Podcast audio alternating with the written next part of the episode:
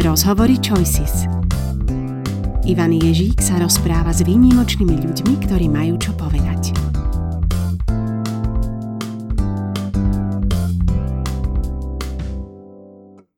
Dobrý deň, ďakujem, že počúvate ďalšiu epizódu nášho podcastu. Tú dnešnú sme nazvali Kognitívne skreslenia, príklady a poučenia. Mojím hosťom v nej bude Veronika Šustrová, ktorá je profesionálnou koučkou, lektorkou a behaviorálnou strategičkou. Rozprávať sa budeme o tom, čo sú to kognitívne skreslenia, ukážeme si pár konkrétnych príkladov, ale pokúsime sa aj vysvetliť to, na čo nám je dobre hĺbšie sa nimi zaoberať, v čom nám to môže samým pomôcť. Ďakujem veľmi pekne, že si prijala moje pozvanie tu byť. Ďakujem, Ivan, za pozvanie a som veľmi rada. Škoda, že nenahrávali sme pred tým, čo sme sa rozprávali. To si myslím, že by bolo tiež zaujímavé. Ale ja si myslím, že aj to, čo budeme hovoriť, bude zaujímavé. Ja by som možno začal tam, že náš mozog sa každý deň stretáva s veľkým množstvom informácií a napriek tomu, že sa snažíme ich všetkých vstrebať, pochopiť aj tie ich súvislosti, tak predsa len to môže byť pre ten mozog veľká záťaž. Dokáže to spracovať? Nedokáže. Nedokáže. Čo robí? On jediné, čo on chce, je, aby my sme prežili. To znamená, aby sme boli v bezpečí. Aby sa nám nič nestalo, aby sme nezomreli. To je jeho základná funkcia. Ale my sme teda homo sapiens, my už máme aj tie neokortexy a tie také vizualizačné veci, ale primárne, pokiaľ nie sú uspokojené tie nejaké základné potreby, to znamená, nie si vyspatý, nie si hladný, sex do toho patrí, základné, pokiaľ telo nefunguje na nejakom základe, tam sa spotrebuje najviac glukózy. Uh-huh. Mozog fičí na glukózu, na nič iné nefičí. Hej? Čiže ak na toto spotrebuje všetko a už viac nemá, tak sa hodí do standby módu a len prežíva. A v momente, keď prídu nejaké externé vplyvy, niečo sa deje, tak v ten moment my fungujeme na ten basic, že sa len zachraňujeme. Áno, móde základnom. Presne tak, že my buď utečieme, alebo zmrzneme, alebo začneme bojovať, ale nič viac od nás nikto nemôže čakať. Čiže nejakých strach a hnev maximum, hej, to je. V momente, ale keď sme uspokojení, alebo sme v pohode, my samozrejme, tá mozgová aktivita, tá vyššie kognitívne činnosti, ten mozog má a vie ich, ale sú veľmi energeticky náročné. Preto nechoď hladný nakupovať, nepoviem ti nič iné. Preto to možno aj nerobíme až tak často. Takže predpokladám z toho, čo hovoríš, že ten mozog si istým spôsobom vyberá, zjednodušuje, aby dokázal spracovať to, čo vie stráviť, alebo na čo tú energiu má. Prečo je vlastne dobré sa tými zjednodušeniami alebo tými potenciálne možno aj chybnými úsudkami, ktoré robíme, následne zaoberať? Mozog je rýchly a má rád jednoduché riešenia. To znamená, taká tá zložitosť, komplexicita toho sveta, to už je pre ňoho tá vyššia kognitívna aktivita. Je fajn vedieť, že ja sa nemusím báť a nemusím sa hnevať, lebo mňa žiadny lev nechodí po mne, hej? Akože nikto ma nesleduje, toto sa nedeje, aspoň v Bratislave myslím, že nie. Zatiaľ.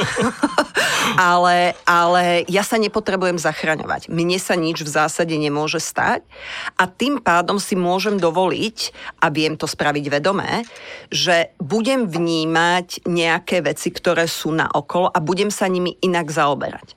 Ale bez toho, že ja by som nepoznala tie nejaké základné biologické procesy, čo napríklad mňa extrémne mrzí, že sa toto neučí na školách.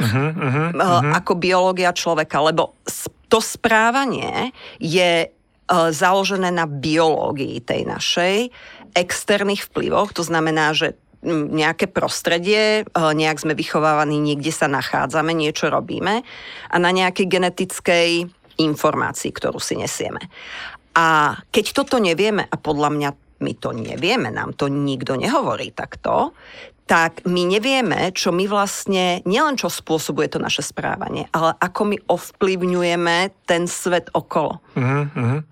Takže myslíš si, že aj na takej tej osobnej úrovni, v tom bežnom súkromnom živote, ale možno aj na tej firemnej, že keď sa bavíme o nejakej práci tímov v organizáciách, a to už je jedno, či podnikateľských, alebo neziskových, alebo nebodaj aj vo verejnej správe, by mohlo byť užitočné pre ľudí, aby sa trošku týmto zaoberali a aby tieto veci poznali.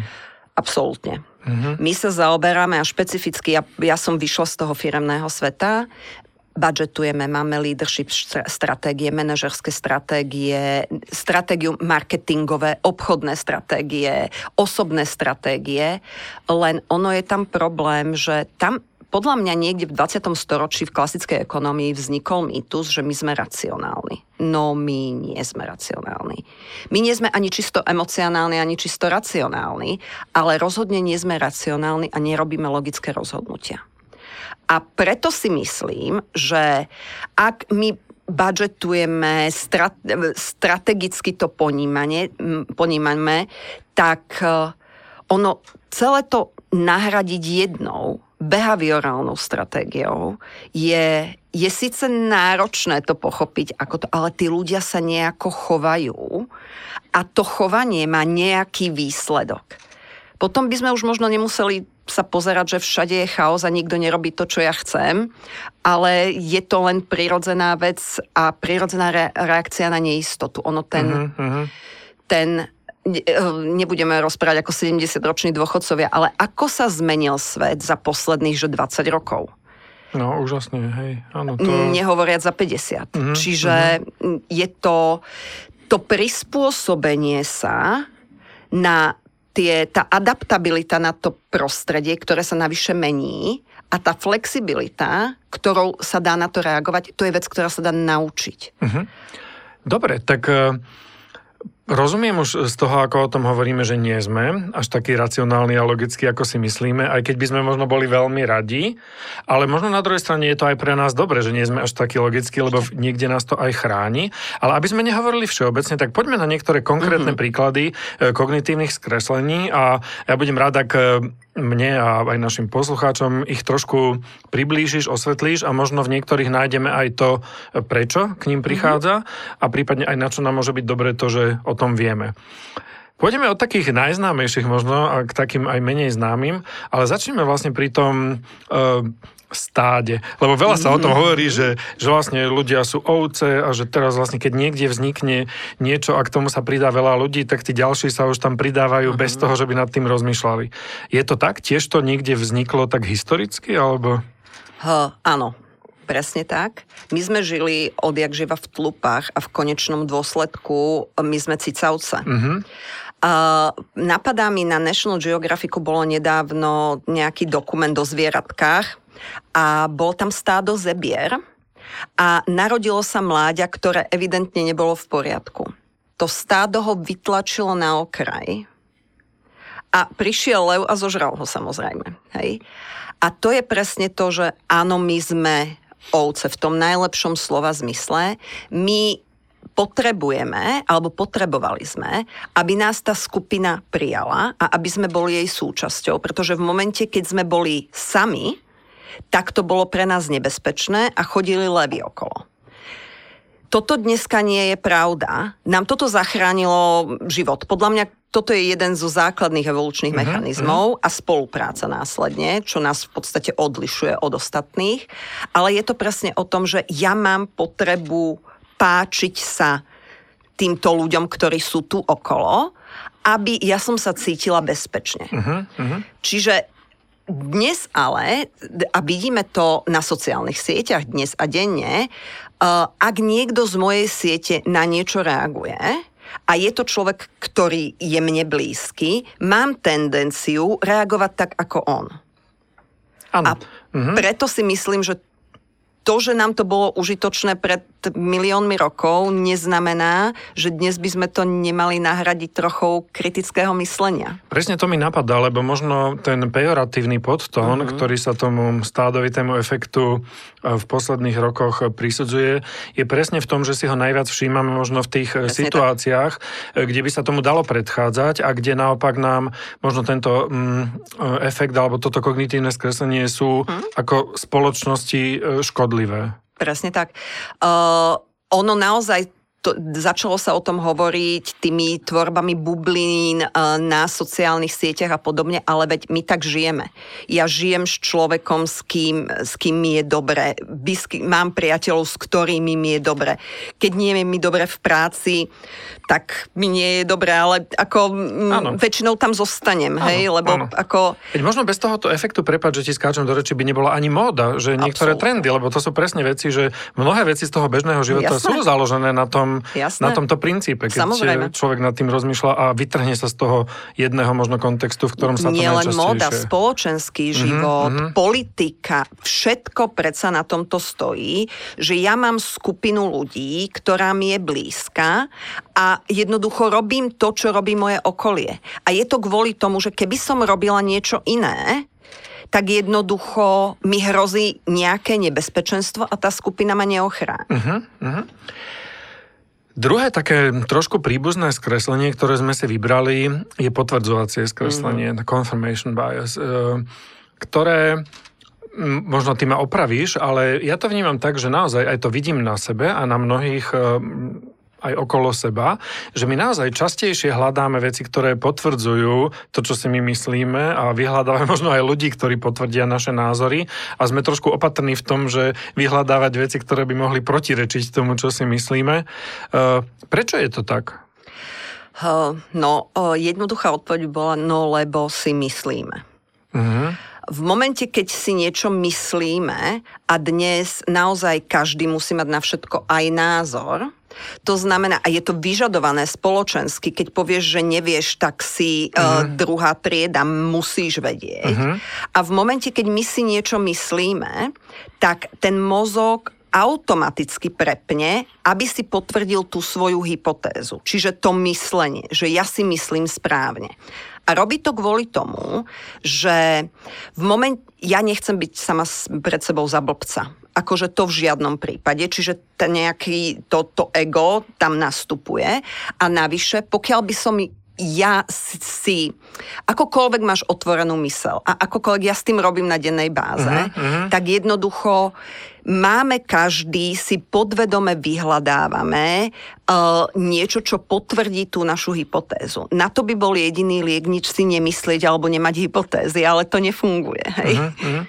A nebolo by trochu liekom aj to, že keď už si to dokážeme zvedomiť, túto skutočnosť, tak z tých bublín, do ktorých nás, povedzme, tlačia aj tie sociálne siete, lebo tie sú trošku aj na tom princípe založené. Veď to je základ. Že trošku sa z nich snažiť občas aj vyskakovať. Že možno aj vedomé vyhľadávať možno úplne nové situácie, úplne iné situácie, možno aj spoločnosť ľudí, ktorí si myslia niečo iné, ale nie preto, aby sme sa tam pridali, ale len preto, aby sme si to vypočuli a nejak sa toho zúčastnili.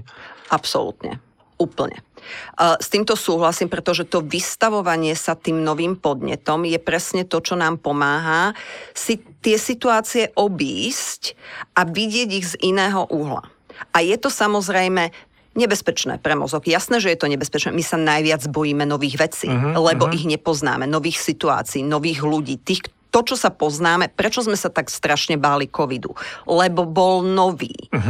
Čiže tam tá panika, ktorá vznikla tie prvé 2-3 týždne, to bolo naozaj z toho, že sme nevedeli a tým pádom sme si mysleli to najhoršie.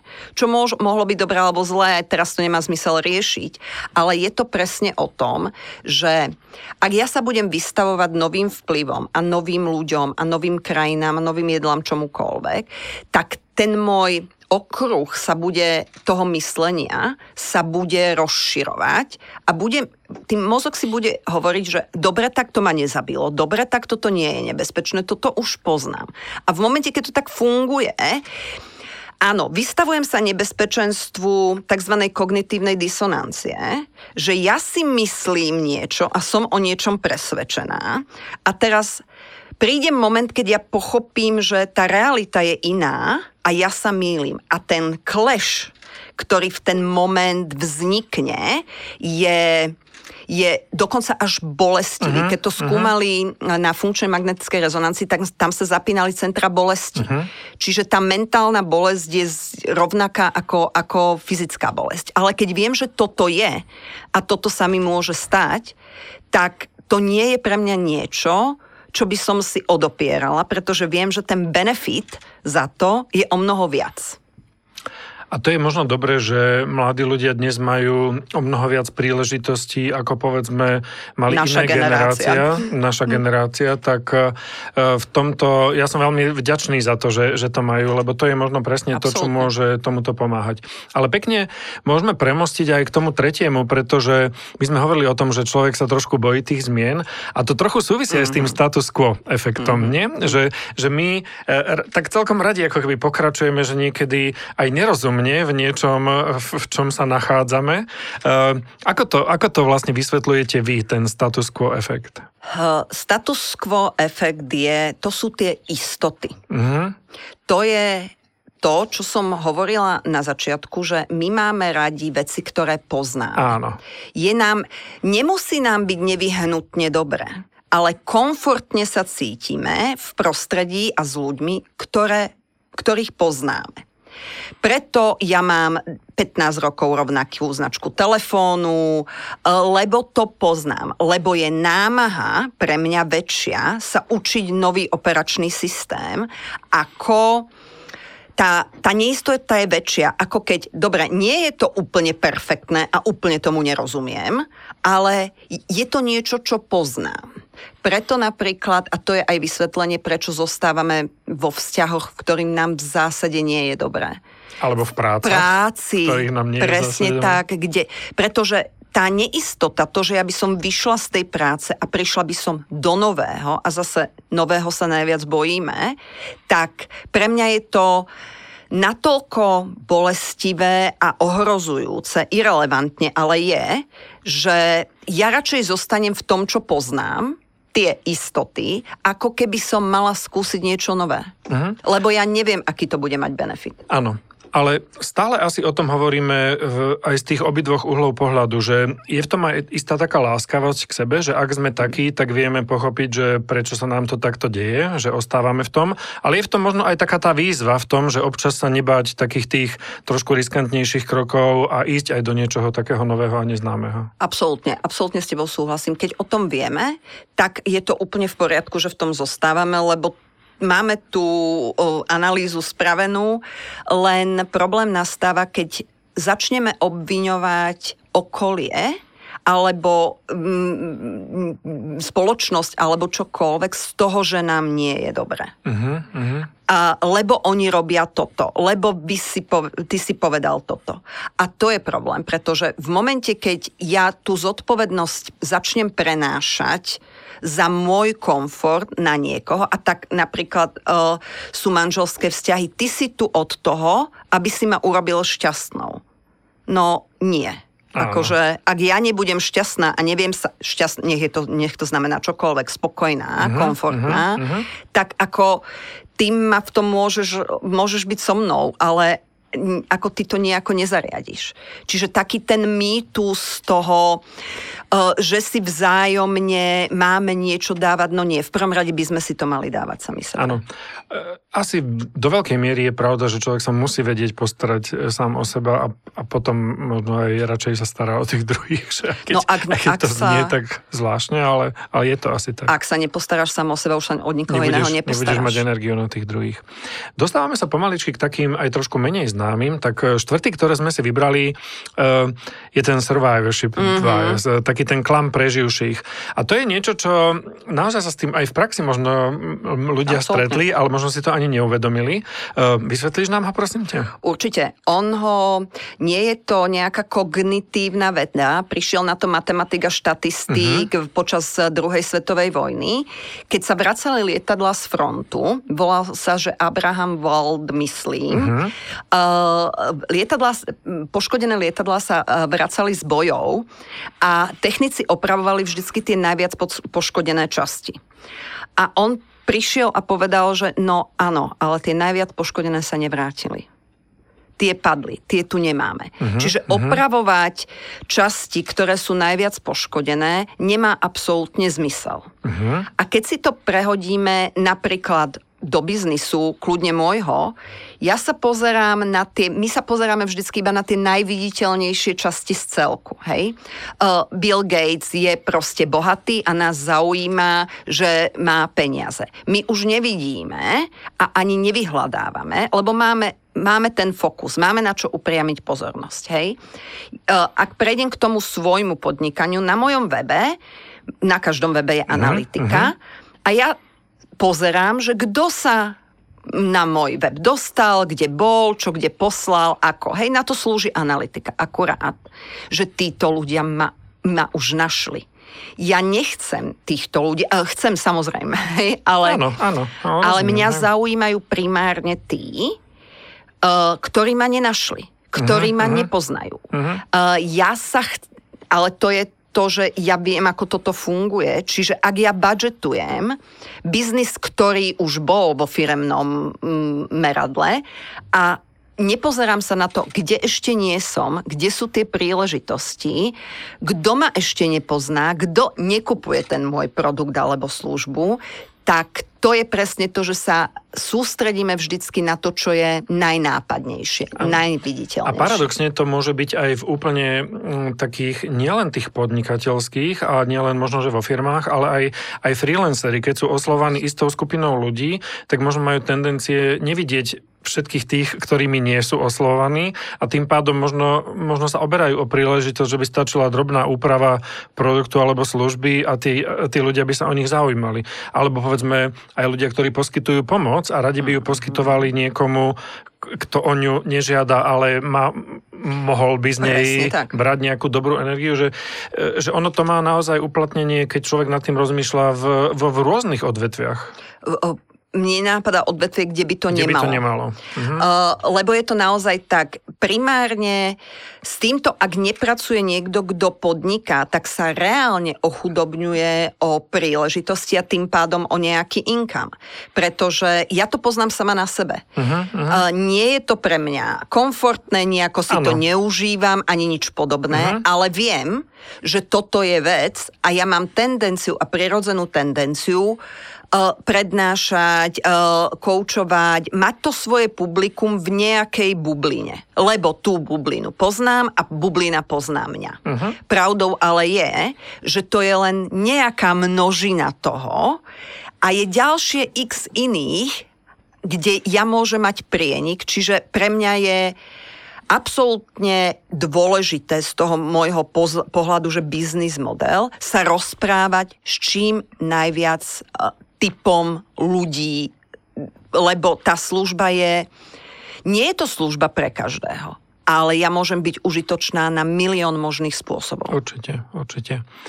Prechádzame postupne už do takej druhej polovice, ktorú sme si nejak predchystali, a ja by som možno nejako prepojil k tej kotve, ku kotveniu, k anchoring, že častokrát sa zafixujeme na nejakú prvú informáciu, ktorú o niečom dostaneme. Keď som nad tým rozmýšľal, tak mne ako prvý príklad hneď napadli tie turecké trhy, kde ideš vyjednávať o nejakom koberci, alebo neviem čo, teraz ty sa opýtaš, lebo nemáš potuchy, že koľko to môže stáť, a týpek na teba vybafne nejakú sumu, ktorá je úplne mimo rámec tvojho pochopenia, ale z nejakého zvláštneho dôvodu ty odvíjaš to svoje rozmýšľanie potom od tej prvej informácie. Ja som veľmi rada, že si povedal, že informáciu, pretože to nemusí byť vždy číslo.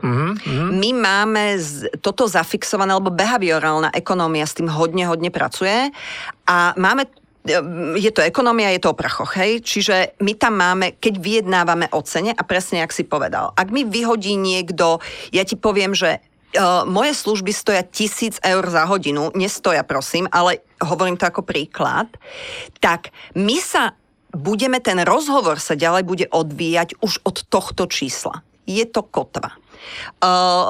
Povinné zverejňovanie platov je na Slovensku možno 5 rokov. Čo je v povinnom zverejnení platov? Vždycky je to nízka kotva. je to číslo, o ktorom sa ty začneš rozprávať, aj keď ho chceš vyššie, ale začínaš od 1000 eur, lebo to bolo zverejnené. Ty neprídeš a nepovieš, že OK, tak sa budeme rozprávať o 2 alebo o 500 eurách. Pravdepodobné a veľmi, veľmi pravdepodobné je, že ak sa dohodnete, tak sa dohodnete niekde okolo toho čísla. 1100, 1200, niečo. Hej? Ale nebude to niečo mimo toho rozmedzia. Čiže tá mentálna kotva, ale to je presne, že to môže byť myšlienka, názor. To sú mentálne kotvy, sú politické slogany, sú logá, sú proste... Toto všetko nás núti rozmýšľať nejakým spôsobom. A to preto, že pre nás je to neznámo veľmi neuchopiteľné a keď vyhodíš kotvu, a to je úplne jedno, či ho vyhodíš hore alebo dole, nízko alebo vysoko, tak už máš aspoň kúsok komfortu a istoty, že proste sa môžeš niekde hýbať. Hej. A to je princíp. Úplne súhlasím aj ja. A vieš, čo je zaujímavé, že keď som sa pripravoval, tak som si pozeral aj taký príklad zaujímavý z lekárskeho prostredia, že toto je jeden z dôvodov, že prečo napríklad lekári v takých urgentnejších situáciách nepočúvajú nejakú anamnézu alebo to, čo ten človek by im rozprával, ale majú nejaké konkrétne otázky, aby tú diagnostiku si urobili oni sami a aby nepodláhli tomu, že ten človek ich niekam tou prvou informáciou nasmeruje, pretože by ich to mohlo, napriek tomu, že o tom vedia, by ich to mohlo zdržať časovo a nevedeli by tú pomoc možno tak rýchlo poskytnúť. Absolútne. A to je presne ten taký manuál diagnostický, je veľmi dobre. V lekárskej praxi sa to stáva ako v kolej k inom živote, že jednoducho my podliehame tým skresleniam. Ale toto zabezpečuje predsa aj pred operáciou máš istú procedúru, proces,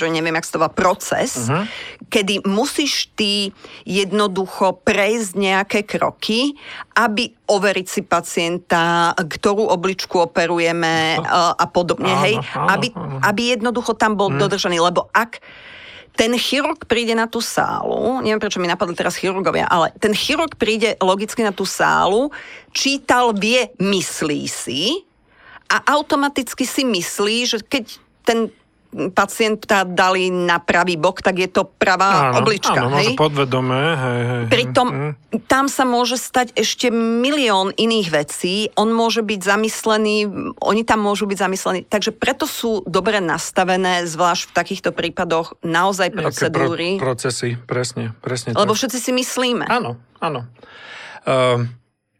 Šiestý efekt, ktorý sme si vybrali, je taký jednoduchý a určite ho aj budú všetci naši poslucháči poznať, a to je ten halo efekt.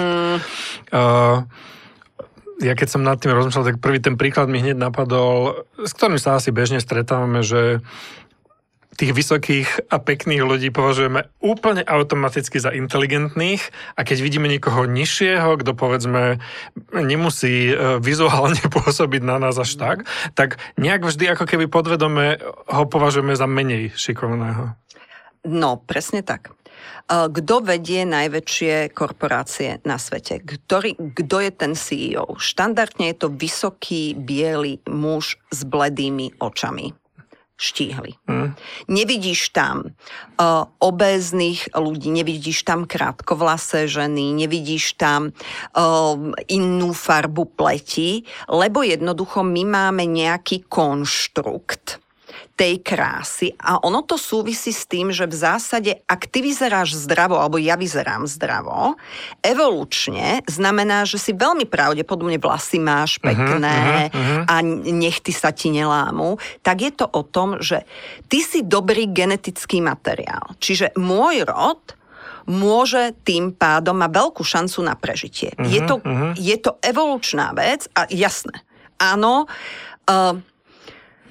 ja sa primárne nepôjdem radšej páriť s niekým, kto nevyzerá zdravo, ale pôjdem prirodzene niekde, kde mám tú väčšiu istotu, že moje potomstvo prežije. Áno, ale zároveň, ako aj o tom hovoríš, možno sa oberáme o strašne veľa príležitostí, lebo hoci tomu Rozumieme, má to logické vysvetlenie. Je to asi aj veľká chyba už v dnešnej dobe, lebo mne napadol taký ten za mojej mladosti bol ten inšpektor Colombo, ktorý bol presne takým tým príkladom, že keď si ho videla, tak by som myslel, že tento to ide vyšetrovať, že však to asi ani nebude vedieť, lebo však proste je taký čudný. Áno, ale bol vlastne úplne úžasný. A že niekedy nás to môže ohromne prekvapiť, ak dáme tomu šancu. Ja som použil také, že ja sa nechcem páriť s niekým, ale teraz, keď si od toho odstúpime a od tých príležitostí, ktoré nám uchádzajú, áno, neuveriteľne. Lebo ak si len povieme, že OK, koľkokrát v živote sa ty chceš asi rozmnožiť, hej?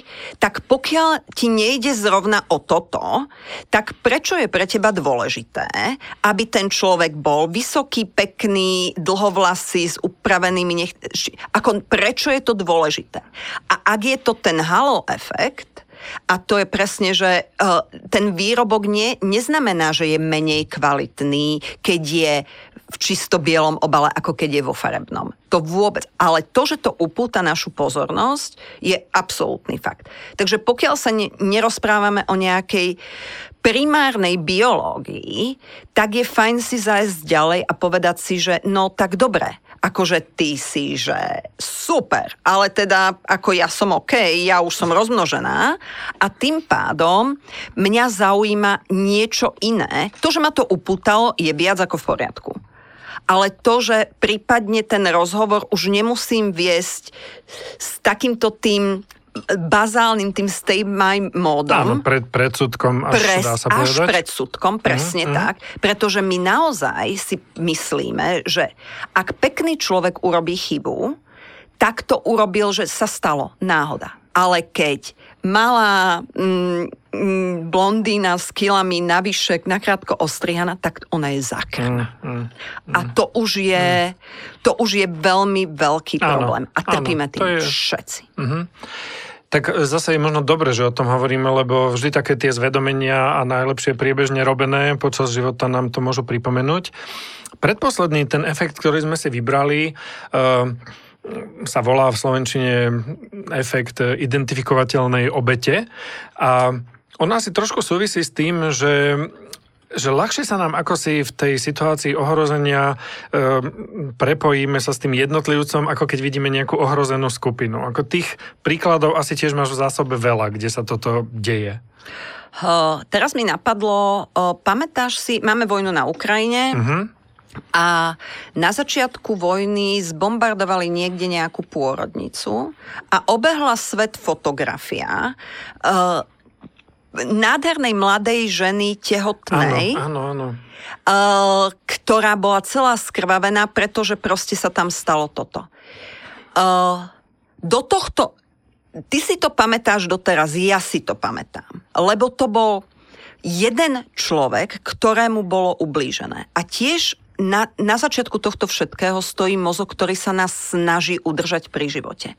Ja zvládnem a neublížim si utrpením, súcitom k utrpeniu jedného človeka.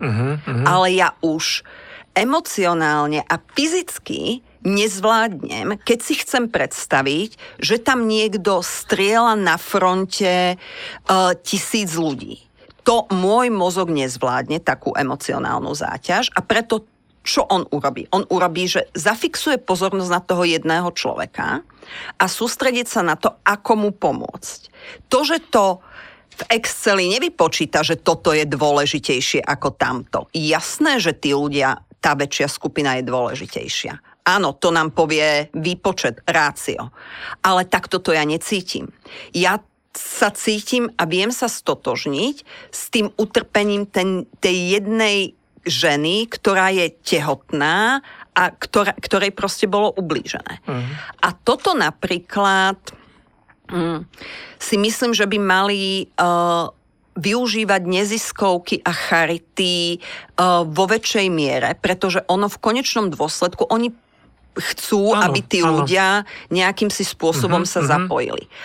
Preto komunikovať tú veľkú emóciu je menej efektívne, ako keď si vyberiem jedno dieťa, jednu vec, ktorú budem komunikovať, pretože to stotožnenie je pravdepodobnejšie, že bude väčšie ako s tou veľkou skupinou ľudí.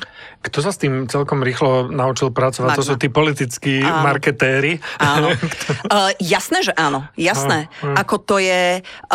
ja som povedala Magna kvôli tomu, že oni presne na tomto postavili ten model a veľmi dobre im to funguje. A ja by som to naozaj, že úprimne rada videla... Aj u iných, pretože ten altruizmus by bol efektívnejší. Ono naozaj tie ľudia... A ľudia chcú pomáhať. To nie je to, že my by sme nechceli pomáhať, že by sme boli, nevideli by sme okolo, jasné, že áno. Ale my musíme v prvom rade, keď ten náš mozog nezachráni nás, on je sebec. On v prvom rade potrebuje udržať pri živote Veroniku a nerieši. V momente, až keď Veronika bude v poriadku, môže zachraňovať. Ale tiež nezachráni... Áno. Frontu vojakov. Tiež môžem zachrániť len niekoho. Stále sa mi zdá veľmi dobre, že o tom hovoríme, takže snažíme sa vysvetliť a porozumieť tomu, prečo to vlastne tak je, že je za tým vlastne taká naša aj možno ochrana sebavedomia, ochrana zdravia, ochrana energie, života. Ochrana možno až života, ale na druhej strane stále tam cítim aj z tých tvojich odpovedí, že ale predsa len sa trošku musíme aj my challengeovať sami seba a proste vychádzať z tých ako keby zabehaných zón. Určite z tých komfortných zón, to je základ. Ako v komfortnej zóne si sa ešte nič nenaučil. Ak sa chceme učiť a my sa musíme učiť, tak musíme sa učiť, lebo to okolie sa mení. A my ho nepoznáme. A ináč ho nespoznáme, ako keď si nedovolíme výjsť z tej komfortnej zóny a niečo naučiť sa, ako sa pozoruje, ako sa vyhodnocuje situácia a podobne. Čiže to už nie je tak, ako v 80. rokoch, že sa tu 30 rokov nič neudialo a vedel si, že o 3:30 pôjdeš z roboty domov a kúpiš, 10 deka šunkovej salámy v potravinách a robil si to, že 360 dní v roku, hej? Ale... To je presne o tom, že pri tej intenzite tých zmien, a oni nebudú, že ubúdať, oni budú pribúdať, tak je extrémne dôležité. A preto aj ja sa snažím veľmi kričať na tom svete a píšem o tom a snažím sa o tom hovoriť, lebo si myslím, že je to veľmi dôležité. Na vlastnú ochranu to vždy stiahnem na seba, aby som ja bola za blbca. Ale je to proste tak, že ak o tom nerozprávame, tak jednoducho, ak to nepoznáš, tak sa toho bojíš alebo sa na to hneváš. Áno, ale máme ešte jedno, čo sme si na teba pripravili. Neviem, či aj tebe sa to stalo, ale mne sa to určite už pritrafilo v živote, že robím nejakú činnosť, robím nejakú profesiu, robím už aj povedzme niekoľko rokov, ale prepadne ma také nejaké obdobie, že alebo chvíľka, že sa mi zdá, že ja to vlastne vôbec neviem a že čo keď na toto okolie príde, že ja vlastne vôbec neviem moderovať tieto podcasty, že ja som si to len tak sadol a rozprávam sa s tebou, ale že vlastne akože nie som úplne toto. Ono sa to odborne volá imposter syndrom a ty to možno lepšie trošku ešte vysvetlíš, že o čo tam ide. No, to je presne a stáva sa to nám všetkým, si myslím.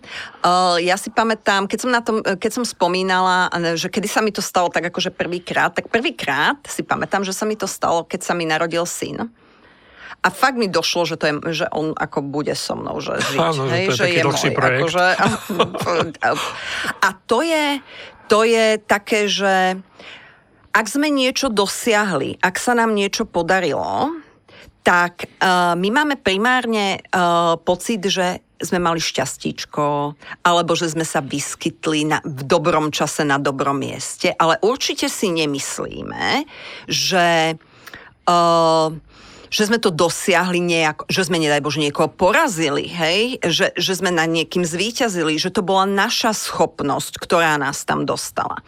Neznamená, že my nie sme ani že dostatočne pokorné, ani s vysokým sebavedomím. Nie, je to len, my môžeme byť naozaj že vyrovnané osobnosti, ale tá pochybnosť, ten červík, to je len iracionálny strach z toho, že jednoducho sa nám môže niečo stať. Lebo zrazu sme viditeľnejší a tým pádom tá naša skupina sme nápadnejší a tá naša skupina, a zase sa vraciame nechtiac k stádu, že jednoducho, ak ja budem biela zebra, tak ma rozhodne tie pásikované proste vytlačia, lebo som nápadná. Ale preto imposter, áno. Pripúda tam aj tých potenciálnych možno kritikov alebo všelikoho, kto si všíma tú prácu, čo robíme. Blížime sa možno k záveru, tak ja by som možno dal takú poslednú otázku, že oni tie kognitívne skreslenia všetky aj trošku navzájom ako keby súvisia, ale predpokladám, lebo ty sa nimi zaoberáš a myslím, že aj pod tým hashtagom kognitívne skreslenia si ťa naši diváci, poslucháči určite nájdu a dozvedia sa viac možno aj o všetkej práci, ktorú robíš, ale koľko vlastne je zmapovaných tých kognitívnych skreslení? Je ich veľa, alebo je ich do 200, myslím nejakých 180 že sa to blíži popísaných. Tam. Popísaných s tým, že ku každému tomu skresleniu je naozaj nejaké štúdie, sú metaanalýzy porobené, čiže je to zmapované. Objavujú sa nové, Google efekt je nový, čiže ako sa to prostredie mení, náš mozog tvorí nové skratky, lebo to kognitívne skreslenie je vlastne mentálna skratka. Je to niečo, čo ten mozog vie urobiť rýchlo. Hej? Čiže popísaných ich máme do 200, ale som veľmi rada, že si povedal, že ono nikdy nie je jedno. Nikdy nie je jedno. Vždycky je to nejaká skupina a ja keď som rozmýšľala, že čo by som k tomu ja mohla, že ako by som k tomu mohla prispieť. Ako mne je veľmi komplikované vysvetľovať, že tie behaviorálne analýzy alebo tie behaviorálne stratégie, to je naozaj práca s tým chovaním a to chovanie nie je to len konfirmačné skreslenie, ktoré ťa niekam dovedie. Je to možno začiatok a možno prvé, ale jednoducho ono sa to nabaluje a je to tá komplexita. Čiže to, že ja to rozmieniam na drobné, sa snažím len vysvetliť, že ako dá sa tomu prísť na klb, dá sa tomu rozumieť, len sa musíme vrátiť niekde k tým jednoduchším informáciám a potom to skladať, to puzzle dohromady. A možno nie je ani tak dôležité ich úplne nejako pomenovať, ako pochopiť a aj keď sú nejaké dve, tri spojené v jednom okamihu, tak vlastne skôr ide o to, aby sme nad tým rozmýšľali a aj tie úvahy o týchto veciach do našich životov prinášali. Absolutne. Ja ti ďakujem veľmi pekne za tento rozhovor. Myslím, že to bolo podnetné a aj pre našich divákov a poslucháčov. Tak verím, že naše pracovné alebo súkromné cesty sa ešte niekde pretnú a takisto sa budem tešiť aj s našimi divákmi a poslucháčmi niekedy zase do počutia a dovidenia. Ďakujem ti. Ja ďakujem veľmi pekne a určite sa stretnú.